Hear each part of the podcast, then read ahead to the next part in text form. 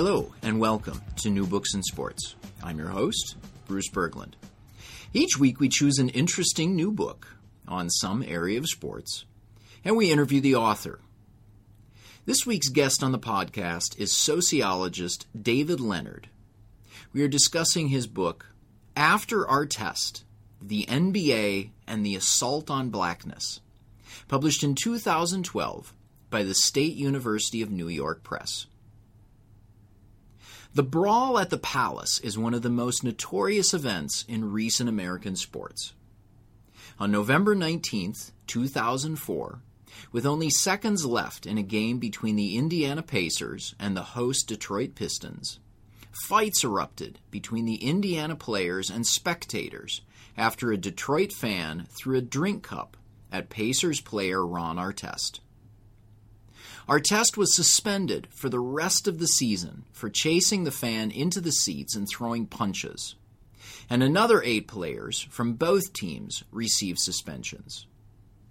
Five Pacers players pleaded no contest to legal charges, while three Detroit fans were convicted for their role in the fight. According to David Leonard, the Palace Brawl was a key moment in the NBA's history. From the mid 1980s to the 1990s, the league had projected a colorblind image, highlighting stars such as Magic Johnson and Michael Jordan, whose popularity transcended race. But after the retirements of Magic and Michael, the image of the black NBA player, for many white fans, became the hip hop thug. Hair in cornrows, arms covered in tattoos, undisciplined, and unruly. As David explains, the Palace Brawl confirmed this view for commentators and fans and prompted the NBA to bring order and respectability back to the league.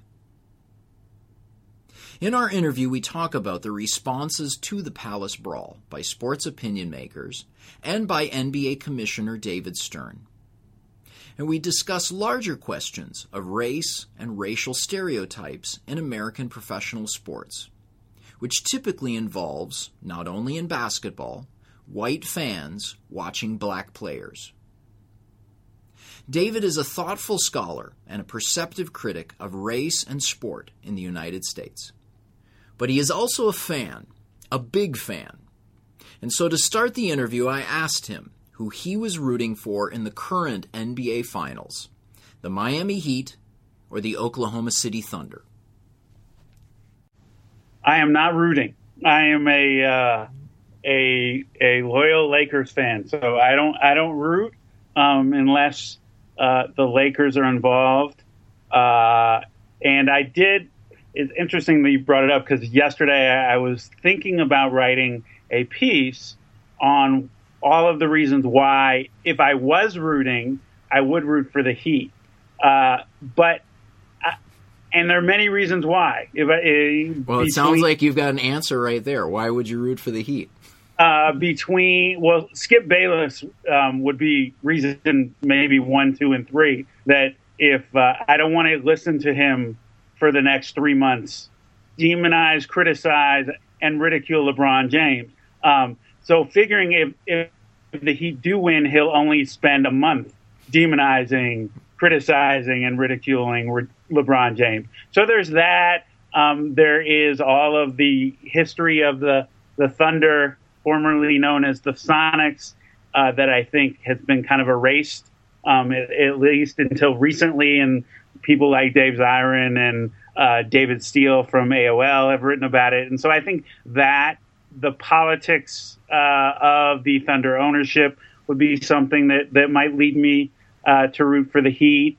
I think LeBron James has been unfairly villainized. Um, that would be a reason. But I also, and this is this would be actually why I wouldn't root um, because it's not fair, and I think it's part of the the culture of sport today to take narratives and stories that have nothing to do with the game but I'm really uncomfortable with the way that, that the two teams have been set up by the media, that, that the Thunder do it the right way and the Heat don't. I didn't know free agency wasn't the right part of the right way.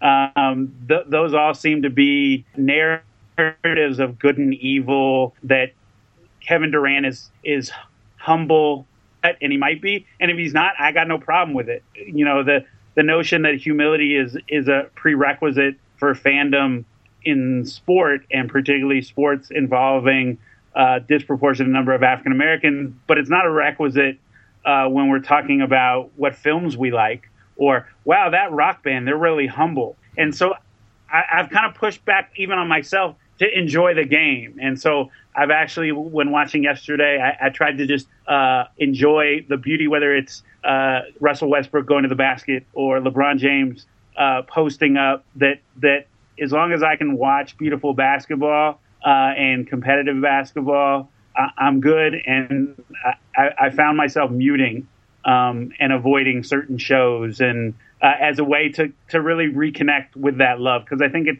at times it's hard uh, given all the the different dynamics to really get at that that love and and and get at that appreciation um, of the game. And so I'm not rooting for that reason because I could come up with a compelling reason to root, but I think uh, my love for the game uh, will will will be what I'm rooting for.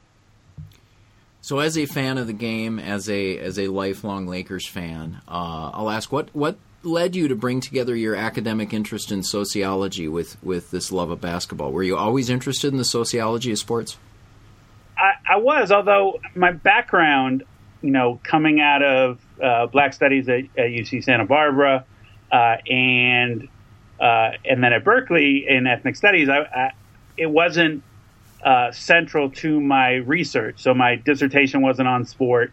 Uh, but it was always an interest. I mean, my undergrad thesis was on the black college athlete. Uh, and then while I was at Berkeley, one of my mentors uh, was Harry Edwards. Uh, and so he taking classes and working with him, it, it was always kind of a, a, background, the sport aspect. And as someone who loves sports and played sports, I don't think at that point I thought about the connections um, and I wasn't as developed uh, in terms of my understanding of, of culture and its relationship to politics and ideology. And so when I uh, started at Washington State University, one of my colleagues, C. Richard King, um, is someone who's written uh, extensively on sport. And so I think he and then Harry Edwards uh, and these other experiences kind of pushed me to begin to begin to think about the ways in which sport is this fertile ground for analyzing racialization and racism and contemporary politics. Uh, and then, as a Lakers fan, I, and I would say this was probably really important that my point of entry uh, was through Kobe Bryant's arrest and the the trial or the non-trial because um, it ultimately never uh, manifested as a trial. And I think there was part of me uh, that wanted to make sense of that as an academic because I wanted to understand it in a way that I was uncomfortable as a fan. Uh, so, as a fan who loved the Lakers and wanted to root for the Lakers, yet he was accused of something that angered me, that was outrageous. And so I wanted to understand it at a level to make sense of my conflicting feelings and my emotions and my my politics. And, and so I wrote this piece looking at the ways in which the media was talking about it and why and how and how in criminalizing and demonizing Kobe Bryant, they were also uh, taking the focus off the issue of, of, of sexual violence in in our society. And so I think that was that first piece that really got me to think about how the broader issues of criminalization, of race, of gender, of sexual violence, of injustice is talked about, is represented in a sports world. And, and so from that point forward, I, I, really began to think about ways of bridging uh, the sporting world and these, these these other debates and and in some ways those worlds are already bridged and I'm just I'm just trying to, to to think about those connections that are already there. Well, following up on that, so this uh, connection of, of race and sports, Uh, one of the key ideas in your book, or I would say a basic idea in your book, which you make in the introduction, is that the black NBA player is a stand in for larger discussions of race in American society. So, can you talk about that? Yeah. So, I really think that in our kind of purportedly post racial moment, uh, where conversations about race, even the, the most, most explicit ways that we see race manifesting itself, say in the political realm, that those uh, conversations, that the presence of race is, that there's pushback, uh, that the whole idea of playing the race card is, you know, made clear in, in, in all of these spaces. Yet we have daily conversations about race uh, about the ways in which race still matters, uh, about racial tensions. Um, and so to me, the NBA is a space that works in, in, in two ways. One, there is an explicit racial conversation that happens in the NBA that that doesn't happen in other spaces. Talking about whether the dress code specifically targets black players is something that that that doesn't happen uh, in such explicit ways in many other spaces. I mean, even you know recent developments, uh, you know, looking at stop and frisk in New York, you know, where where more African American males or more African Americans uh, males have been stopped than actually live in New York City. Uh, the the national conversation about that and race is is very different than the national conversation that will happen about the dress code or or uh, Metta World Peace or Ron Artest.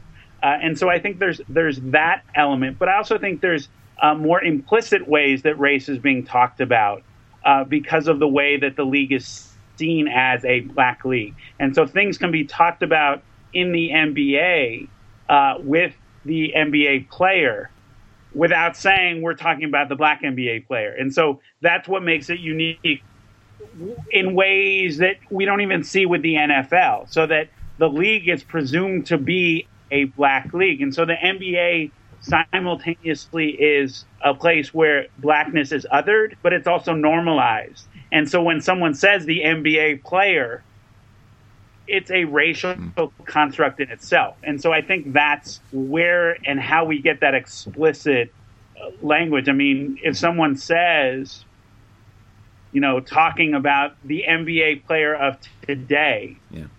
I think it's a pretty explicit racial construct. And then when we see the sorts of, of tropes and and frameworks that then operate, you know, you know, tattoos or uh, being a about ego or any number of kind of long-standing stereotypes about black athletes, we we see it, but there isn't that honesty mm-hmm. um, of that people are explicitly talking about black athletes. And so one of the things that I argue in the book is that in a post our Artest moment, people were more willing to explicitly uh, show their racial politics, to show their discomfort with uh, the way in which race operates, or their discomfort with the number of black athletes or black players in the league. And I think we see that uh, with that post Artest that people's discomfort becomes increasingly racially specific. So whereas before it was, well, I'm uncomfortable with the showboating or the lack of team ball or, or the absence of quote unquote textbook basketball. In that post Artest Palace Brawl, it's explicit that those discomforts are linked to uh, particular bodies and particular uh, cultural experiences in terms of linking it to hip hop. Mm-hmm. Well, let me stick with that. That and that's uh, an interesting point you make. That when we just say the NBA player, what would come to mind is is LeBron or Kobe Bryant. Uh, when we say an NFL player, what probably comes to mind is Tom Brady or Aaron Rodgers. Um, has that always been the case, or is that is that something that's contemporary? I think it's it's definitely not always been the case, uh, but clearly since the 1970s, mm-hmm. that's been a tension that the NBA has experienced. I mean, David Stern, I want to give the exact quote, um, in 1984 said sponsors were flocking out of the NBA because it was perceived as a bunch of high salary drug sniffing black guys. And a Boston Globe reporter uh, told Stern around the same time that nobody wants to watch 10 black guys in short pants running up and down the court. And so I think that's always been a, a, a feeling.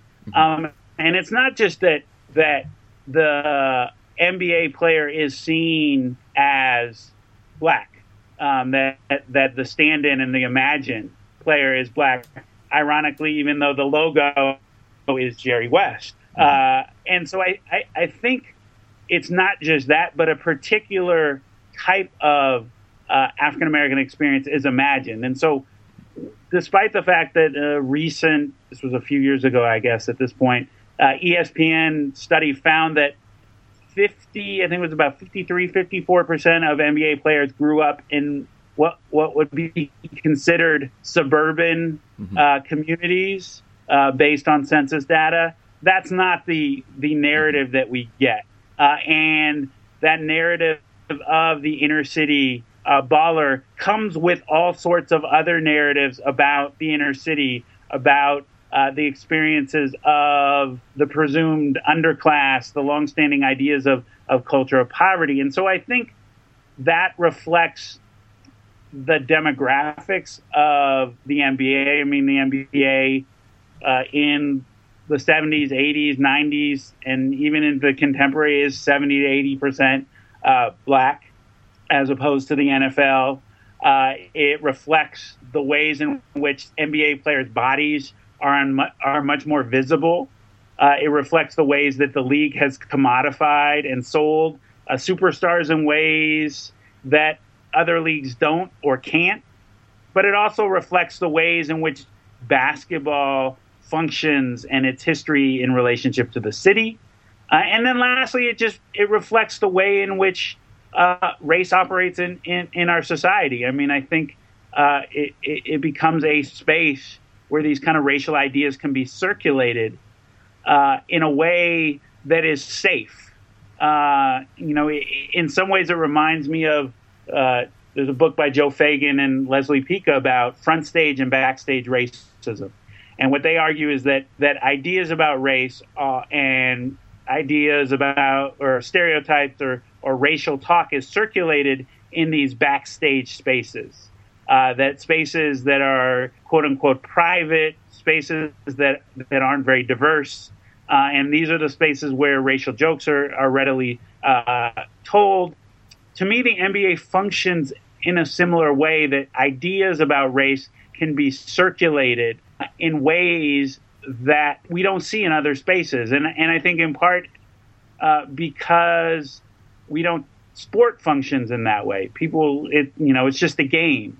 Um, or uh, the ways in which particular narratives kind of dismiss uh, talking about racism uh, but I think the NBA has long been that space uh, where there's not only tension and discomfort uh, where racial stereotypes are articulated, uh, but the way in which racial meaning really guides the kind of public discourse about the league.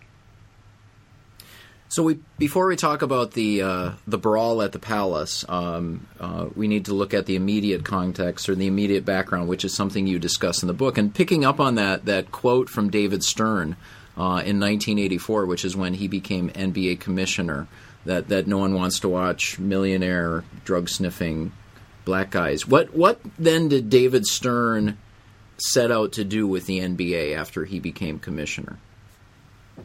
Um, he set out to to deracialize the league. That even in even if eight out of those ten players running up and down the court, or seven out of the ten were African American, that the fan and pre- predominantly uh, those white fans who would who were uncomfortable, who had bought into those stereotypes, that they would see Michael Jordan, that they would see Magic Johnson uh, and not see, you know, as he said, high salary drug sniffing black guys.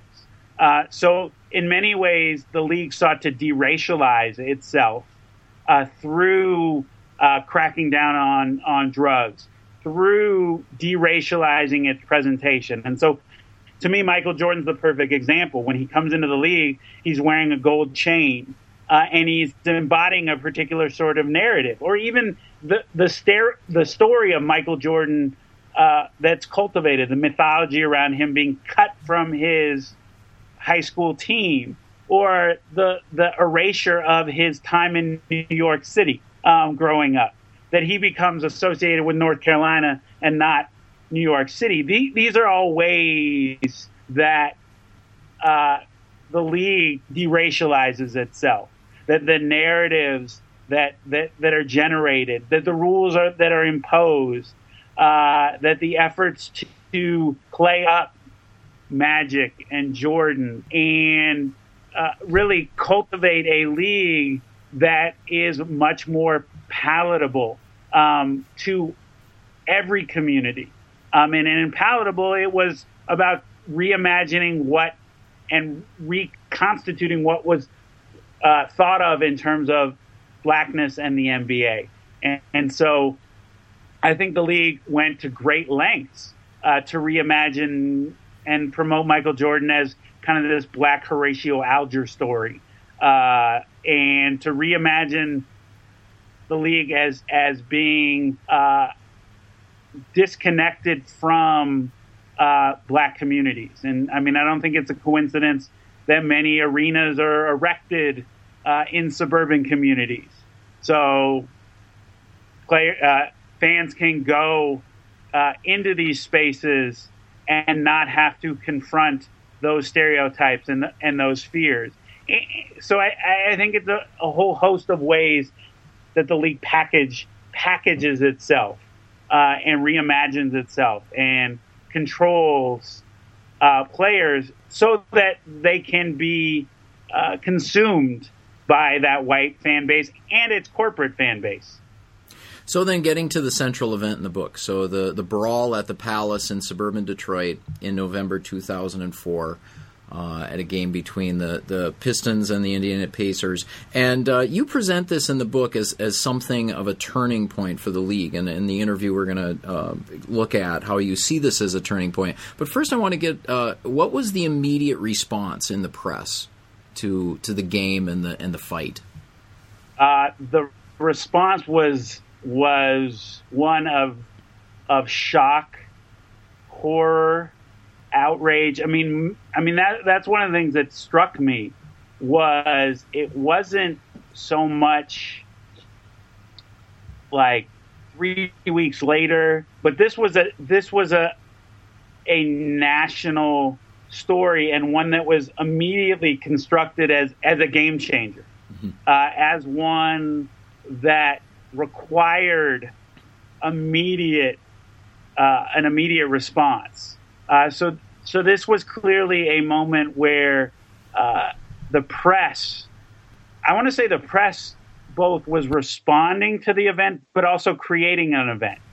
Uh, that that what was important not was not just the immediacy of this is what happened, but columnists uh, defining what it meant um, and defining daily and and and so in many ways, I think the meaning of of the Palace Brawl is shaped by the technology uh, of the moment. Uh, even more, well, maybe not as much as had it happened today in terms of the effects of, of Twitter. Uh, but this is really the start of the kind of talk show generation of sport, uh, where not only sports talk radio, but it's kind of the emergence of the shows on ESPN, the around the around the horn, pardon the interruption. So I think this was a, a moment where the debate, the debate culture, and the blame culture that is so commonplace now uh, in the sports world is really taking off. Uh, and so the palace brawl, as well as the importance of of the internet, uh, and so that you have a monumental sports uh, incident. Mm-hmm. You have something that that that would matter in any era, but something that happens that then you have dozens upon dozens of columnists all writing and disseminating uh, into the blogosphere. And then you have bloggers, and then you have commenters, and then you have people commenting on the commentators. Yeah. Uh, and then you have ESPN, and then you have the YouTube videos uh, that then are uploaded uh, not only immediately but in the aftermath. Let me pick up on that because you use that as a as a body of sources. Those uh, the the comments of readers of blogs, uh, the the fan sites where sports fans post their remarks, and uh, you know without editing, where it's just you know some fan at midnight posting after watching Sports Center, you get a pretty unvarnished view of you know what what is probably a white American sports fan's view of, of race, and, and it's quite remarkable what you what you found and put in the book. Yeah, I mean, I, and I think that's part of um, an added element to why the NBA becomes this this space where racial meaning is is is articulated um, and is articulated with such, I would say, violence. Um, is is the emergence of the internet, the emergence of these technologies, and now I would say in recent years, Twitter as well becomes the space of of circulating uh, these conversations that may have previously happened in bars or on the way home from games now become public conversation. And I think Yet at the same time, private.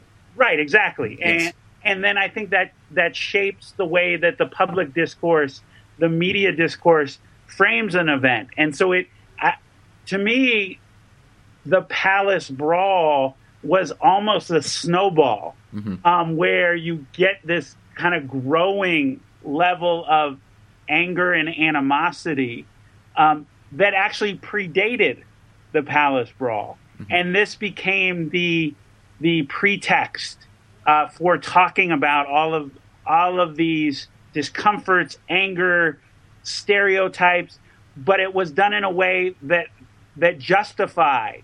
So it wasn't these columnists and fans and commentators didn't want to say this, but Ron Artest forced them to. The Pacers forced them to uh, talk about what everyone was purportedly thinking. And so not only did it allow for these conversations, but it put the blame on the players themselves. Uh, and I would say that became the kind of predominant narrative that it's the players that are forcing these things. Yeah. That if players could just wear the right clothes, if players could do the right things, then we would need these rules and these conversations. And I think it missed um, an opportunity to, to to push back against those stereotypes. That rather than the league with the dress code saying, "Hey, you know, we get that this is a stereotype, but players need to to win these fans back," uh, rather than David Stern and the league and the media standing up and saying, "Hey, you know what? Whether uh, Allen Iverson's wearing a jersey and some sagging jeans and a, or a hoodie or a three-piece suit, you need to check yourself in terms of the the assumptions that you're making uh, about him as a person."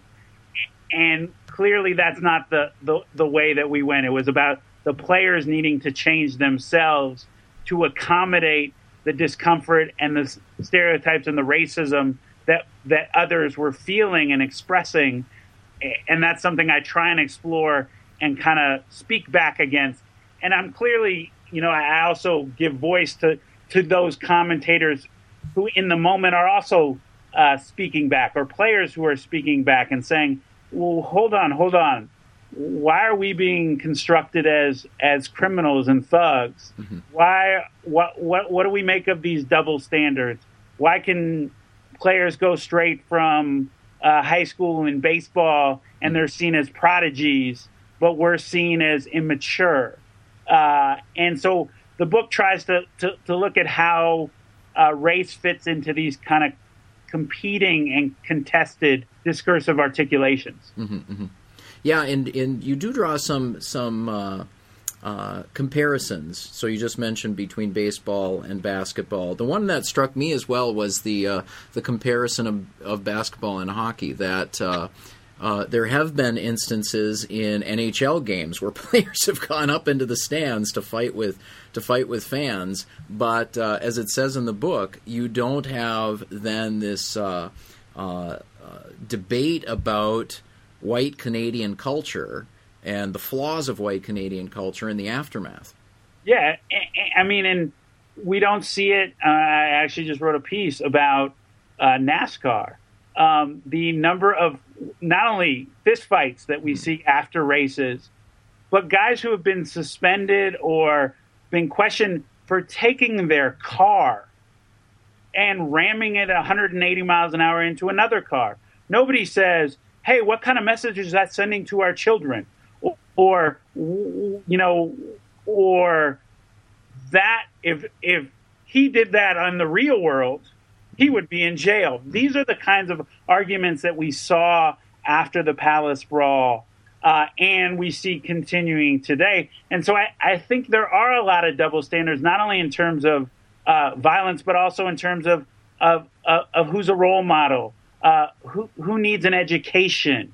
I mean, do we ever ask wh- what schools NASCAR drivers went to? Mm-hmm. Hockey players. Um, and so it's the notion of, of who needs to be disciplined, who needs to be civilized, who needs to be uh, educated, and, and, and who doesn't.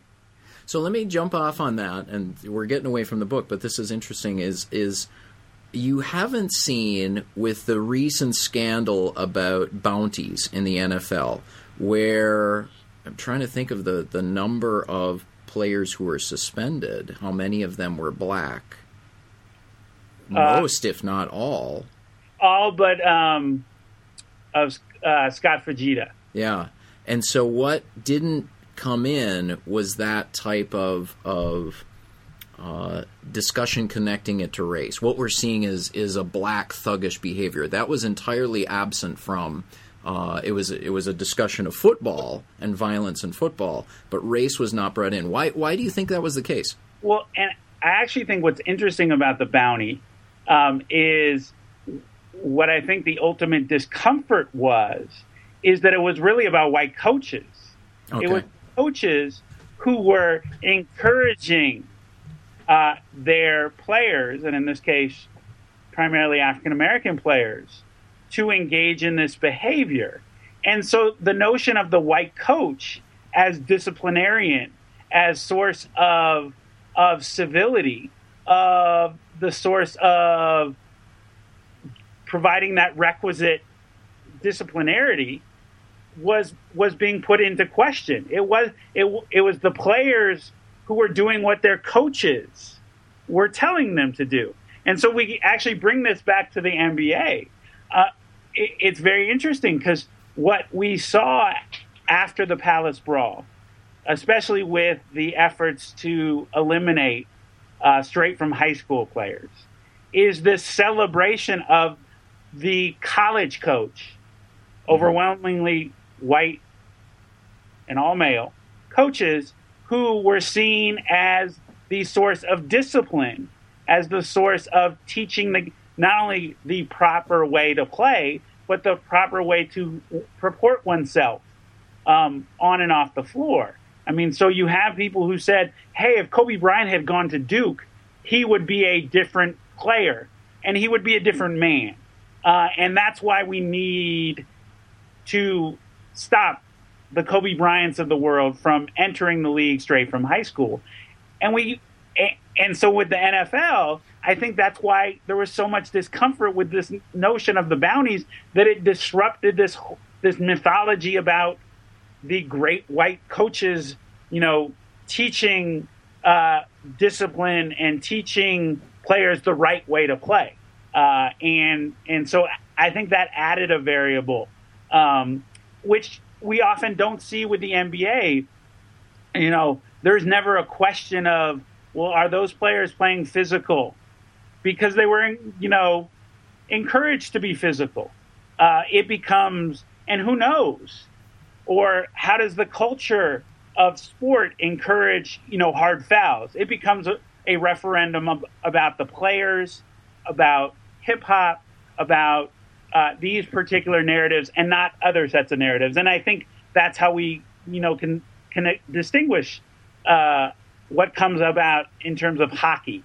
That fighting in hockey becomes about the culture of hockey, mm-hmm. uh, the culture, uh, at worst, the culture of manhood, but not the way that whiteness plays into it, or how people are comfortable with with it because of the racial dynamics and demographics of hockey, or same with NASCAR. And so people's levels of comfort um, with those fights, not only comfort, but enjoyment. All right, well, let's get back on track, and, and I'll ask about uh, David Stern's reaction to, to the brawl at the Palace. You had mentioned earlier uh, one of the, the rules or the policies that the NBA instituted was uh, new age restrictions for players being drafted into the league.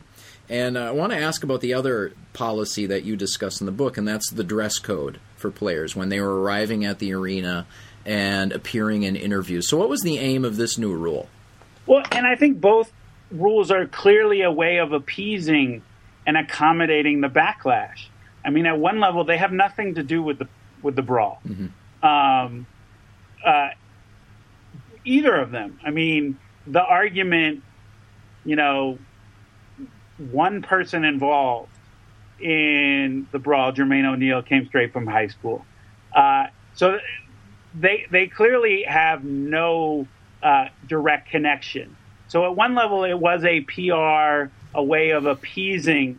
Um, this is what we're doing. This is how we're responding. We're we're sh- changing. We're shaping up. Uh, but also, it, to me, it was more about deracializing. It was a way about, of, of not only telling fans, like, look, these are the things you're uncomfortable with. We're going to deal with them. But it was also a way of saying to players, like, this is our league. We're in control. The power rests uh, with the owners and the league office. And it was a way of, of leveraging that uh, to initiate change. Uh, and so I actually think that the age debate is, is kind of interesting because David Stern was someone who actually always resisted, uh, who, who was critical of those who were critical of the straight from high school player. He would say, "Well, look, they're they're performing. The league uh, teams decided that they were worthy of being drafted. Uh, what do you want?" Uh, and that changes, and it changes because of the whole narrative about players being undisciplined, of being uh, ill prepared, of being immature, of being selfish, and that somehow that gets linked to to straight from college or straight from high school players. Uh, and same with the dress code. The dress code was about uh, telling fans that players are professionals. And to me, professionals is a code for they're they're white. They're not they're not someone you should be scared of. Uh, you know, when the whole idea of of a professional uh, is playing into a professional what? a professional in the business world. The idea of wearing suits. Uh, these these are very much uh, as opposed to wearing jeans, baggy jeans, jerseys, chains, hats. These are all the ways that clothing is racialized and the attached meaning on the those those articles of clothing. And so I think it was the league saying, "Hey fans, you're going to see these players as professionals. This is a way of deracializing them before your eyes. So it's almost akin to Jordan taking off his chain uh, and putting on the suit. Uh, and so it was a way of uh, presenting the players in a way that would be more comforting uh, to not only its white fan base, uh, but its middle class fan base, uh, who who often buy into notions of respectability and professionalism, but also the, the kind of corporate sponsors. And so, um, I mean, the other example that we might link to is the efforts from the league and with Hoop Magazine of erasing Allen Iverson's tattoos when he was on the cover. And so it's these things, tattoos, uh, do rags, uh, uh, hoodies all signify not only a particular racial identity but a class identity. Uh, and so I think we see how race and class are operating here. Yet the league wanted to have it both ways because they also wanted to continue to cultivate uh, and make money off of the popularity of hip hop. Uh, and so the example I talk about in the book is Cuttino Mobley. When he gets traded to the Kings, he's wearing a NBA a skull cap with the NBA insignia on it, and he does an interview in it. And the league is quick to say, no, no, no, no, no, no, no, no. You cannot do interviews in that hat, in that beanie, in that skull cap, because that plus your body as an African American conveys a particular uh, identity that scares white fans, that scares those who see uh, African American as criminals, as gangsters, as thugs, that it conforms a stereotype. And so the league will still sell that, but its players can't wear it when presenting uh, themselves uh, in, in, in, in public. And so I think um, you get, and you get all sorts of arguments for it that it's about role models, that it's about uh, professionalism, it's about sending a message to kids, uh, and, or that it has nothing to do with race because it also said that Steve Nash couldn't wear flip flops. So, thinking of these policies that, that David Stern set down, um, I want to I want to ask you, uh, as a fan and as a scholar of the game, what what's your judgment of Stern's tenure as NBA commissioner? Well, I, I I'd answer that in a couple ways. One, I think one of one of the things the book is trying to point out is that the league is bigger than one individual. Um, that whether we're talking about David Stern or, you know, ESPN, ABC, uh, Nike, that there are all these various individuals, institutions that are at work, but also these ideologies that, that, that are really affecting all of us. Uh, stereotypes, kind of white racial framing, so that, that these all play out um, in in the the space of, of the NBA. Um, secondly, I do think David Stern has missed opportunities to not only represent his players, uh, that ownership has missed opportunities to represent their players and say, fans, we're not accommodating your racist stereotype. Our job is not to convince you that you're wrong in seeing Allen Iverson in seeing Kobe Bryant, in seeing LeBron James in these ways. It's not our job to show you that NBA players care, to convince you that you're wrong. Because it puts the onus on the players and it lets racism off the hook. And so my bigger concern is that missed opportunity to challenge uh, those assumptions that not only affect NBA players, but affect teenagers in, in schools, to affect the criminal justice system that play out in other spaces. And so I'm not saying that it's David Stern's job to be a, a crusader for civil rights and, and social justice, but when we get the justifications that say this isn't about basketball, David Stern said it himself about the age, why he wanted uh, high high school players not to come into the league. It wasn't about the Kobe Bryants. It was about sending a message to all the other kids. And my response would be, why don't we send a message in other ways? Uh, you have someone like Jason Whitlock who says that NBA players are promoting, uh, in his words, prison culture for in justifying the, the dress code. That it's a way of, of, of challenging, quote unquote, this prison culture. Well, I would say prison culture is promoted through a country that that enacts policies like stop and frisk. That's what's promoting prison culture. And so, to me, uh, in these instances, we see a missed opportunity uh, to uh, promote a, a more just and equitable society. But as a business that is about making money, uh, it has continued the time honored tradition of, of commodifying and criminalizing uh, blackness. So we're almost out of time, David, and uh, let's go back to the the NBA Finals. And I'll ask, uh, how would you view the the two stars of the of the finals, Kevin Durant and LeBron James? How would they fit into your your view of the recent history of the NBA? Well, well, clearly they're being positioned um, mm-hmm. as examples of the post Artest and the pre Artest, so or the pre hip hop. Mm-hmm. Kevin Durant is being imagined as a Michael Jordan esque player in terms of his racial body, uh, his no, you know, the notions of humility, um, and even even when the age debate was going on, he was actually cited by columnists as an example of why even one year is good. Uh, that he grew a lot, and so there's this whole story about how immature he was and how he watched Pokemon.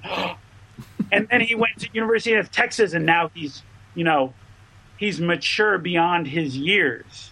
Uh, so even the way he's talked about now seems to play on this idea that that he was immature and then he went to Texas and now he's has this high basketball IQ and and he's humble and he's a team player and he does it the right way and he signed for less money and so there's these all these narratives that imagine him as as the good guy as the good player um, and we even saw this last summer.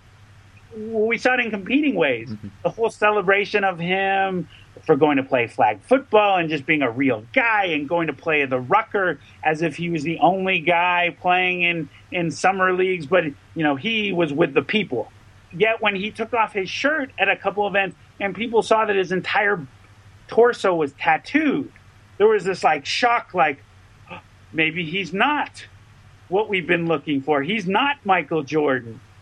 Whereas LeBron James has come to embody everything that's wrong uh, with the NBA in terms of free agency, in terms of the way in which he's been positioned as the me first generation, which is interesting because when he came into the league, when he was with the Cavs, when he was coming out of high school, in many ways he was positioned as the anti or as the perfect blend of being uh, hip hop, of having swagger, of being tatted, of being connected, but being in Ohio, being uh, a team first, pass first uh, player.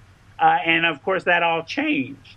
Uh, and I also think it changed with Durant's ascendance. I think the need for LeBron James as the next Michael Jordan, uh, one, change with the decision that he couldn't be the next Michael Jordan, and two, with Kevin Durant. Uh, and I think what people are missing is one, why either of them has to be those figures. Why does Kevin Durant have to be humble in order for us to love him, in order for us to root for him? And why does LeBron James have to be constructed as as selfish or mentally weak, uh, or just be you know, or being someone who's great because of his physical body and not his amazing uh, basketball IQ or his hard work. Um, so you get these these narratives, and to me, they're both great and I want to know why there is that yearning to position them as good and evil. And I think Kevin Durant, and I'm not saying he's not an amazing player, but I think uh, a player like him, a player like Blake Griffin, clearly are benefiting from the post Artest cultural landscape, the yearning for a player who can appeal and who can be be sold um, to red state America. And, you know, I talk about in the book the desire to win over red state fans and uh, the league bringing in someone like Matthew Dowd, a, a, a GOP uh, uh, strategist uh, who worked for the George W. Bush. That, that, that, that Durant is benefiting from that. And not that his play isn't justifying it, just like Jordan's play justified their ascension. But their ascension over other players is as much about this ideological battle, this cultural battle, this culture war, uh, because he becomes a it's not about race. We love Kevin Durant. We just don't like LeBron James. But I think each are wrapped up into kind of race class uh, uh, assumptions. Um, you know, even the way in which family kind of plays out, um, or you know, doing it the right way. I, again, I don't, I don't, I don't know what the right way is, um, as opposed to the wrong way, and why in the NBA we talk about this, but we don't talk about corporations doing it the right way and the wrong way.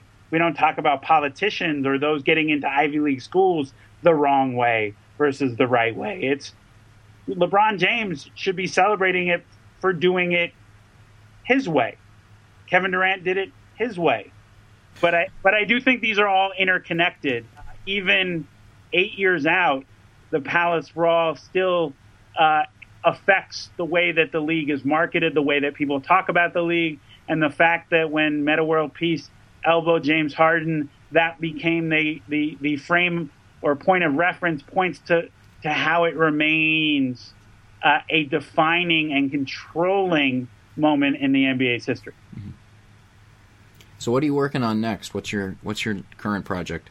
I actually don't have a current project. Um, I'm at the moment. I've just been writing a lot of commentaries and kind of looking at the the, the landscape um, of the NBA. There, there's two projects that that I've thought about and I've begun to work out on. One is um, looking at uh, basketball as a transnational racial project.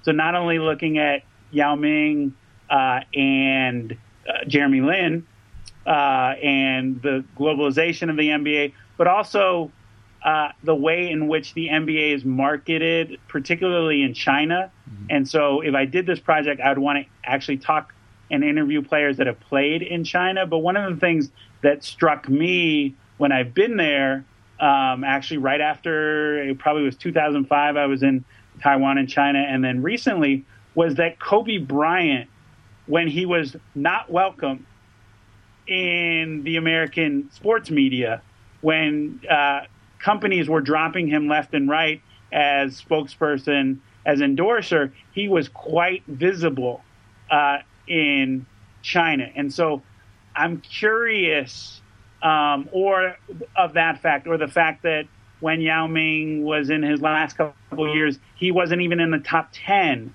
of most popular players we look at jersey sales. So that's one project, and I have a long standing desire to write um, a biography of, of Harry Edwards. And so that's something I, I would like to do and, and, and work with him uh, and, and, and do uh, a biography of him. So I'm still thinking about it, and and um, but in the time being, I'm I'm just writing a lot about about sports uh, and race and its interface with these kind of broader uh, issues. So we opened by asking uh, uh who you're rooting for. You you steered away from that question. Let me ask your prediction: Who's going to win? How many games?